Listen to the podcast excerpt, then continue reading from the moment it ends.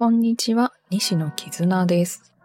今日の話題は NHK で放送されていた褒める人、褒められる人というドラマですね。この話題を話そうと思います。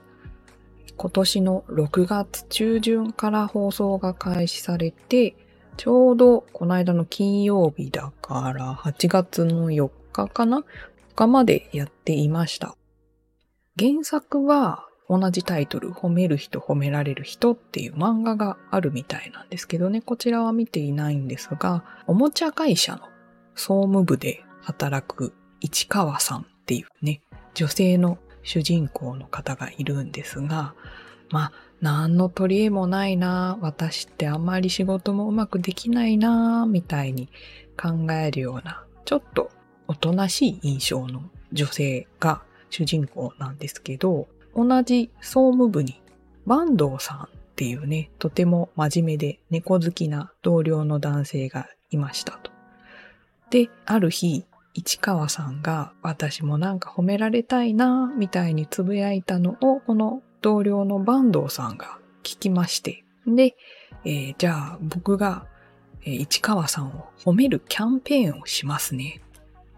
って言って、えーことあるごとに褒めてくれるっていうのが、まあ、物語のメインの話になっていくわけです。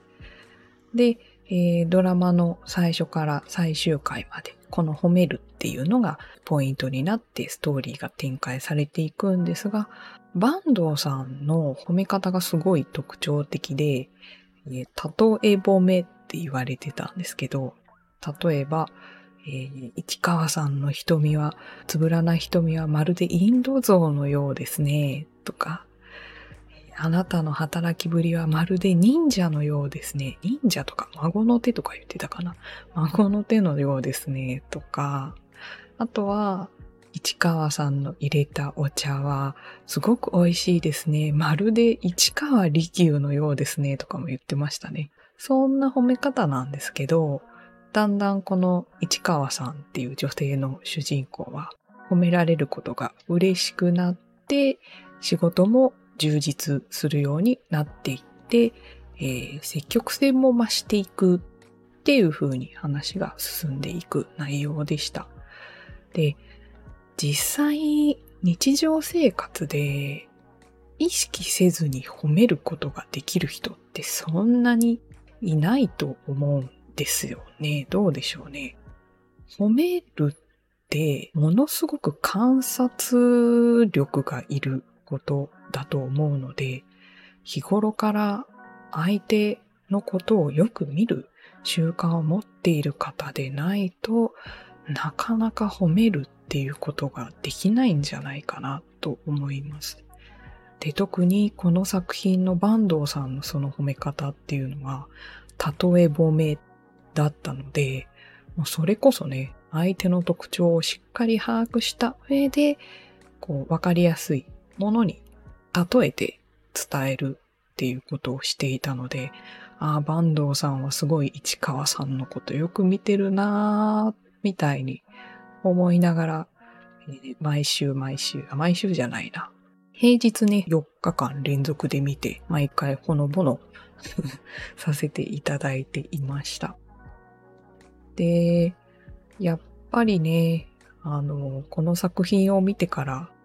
まあ、坂東さんみたいな褒め方であっても、なんかほっこりする瞬間になるのであれば、あそういう一声ってすごい大事だよなって感じることがあったので、うん、私もちょっと褒めるっていうことをね、なんだろうな、難しい言葉は使わなくてもいいので、もっといろんな人のことをよく見るように心がけて、自分なりの言葉でそれをしっかり表にね、出して伝えるっていうことが大事かなと思うので、感謝の気持ちであったりとか、嬉しいよとか、楽しかったよみたいなね、そういうちょっとしたことでも相手に伝える、褒めるとか、っていうことを意思表示できたらいいなって思いました。今ね、ドラマで言うと、転職の魔王様もすごい気になってるんですけど、他の録画番組と被っていて、ちょっと見るのをね、タイミング逃してしまっているので、あの番組も、あの、どっかで見逃し配信とかね、できたらなと思っています。まあそんなこんなで、えー、本日の話題はここで終了したいと思います。今日も最後まで聞いてくださってありがとうございました。それではまた次回の収録でお会いしましょう。